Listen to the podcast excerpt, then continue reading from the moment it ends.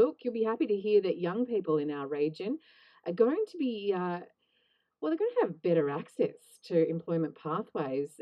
This is a great service which is based in Forster. It's called Home Base Youth Service, and it's one of two organisations in the um, in the state that have been selected for funding to help young people break through what are many, many employment barriers. And there are about 300 young people that are going to benefit from this program.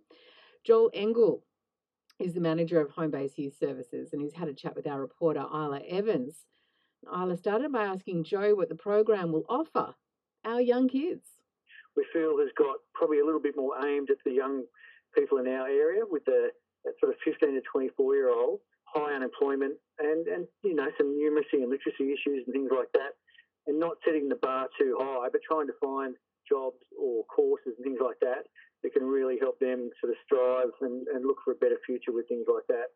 So we've always got um, people here looking out for, I guess, different ways that we can help the youth in our region um, that are going to work for, for what we've got around here.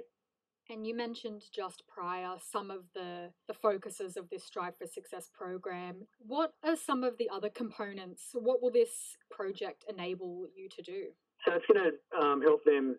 Uh, so it's going to be a strength-based approach, matching participants to employment and training opportunities.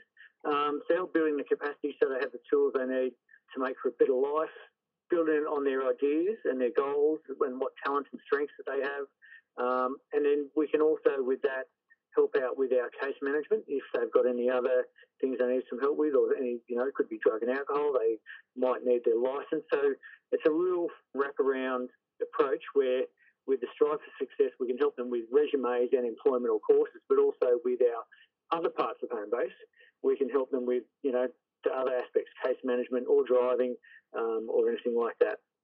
Yeah, so congratulations to Home Base Youth Services in Forster who've just accessed that new funding to help their local young people.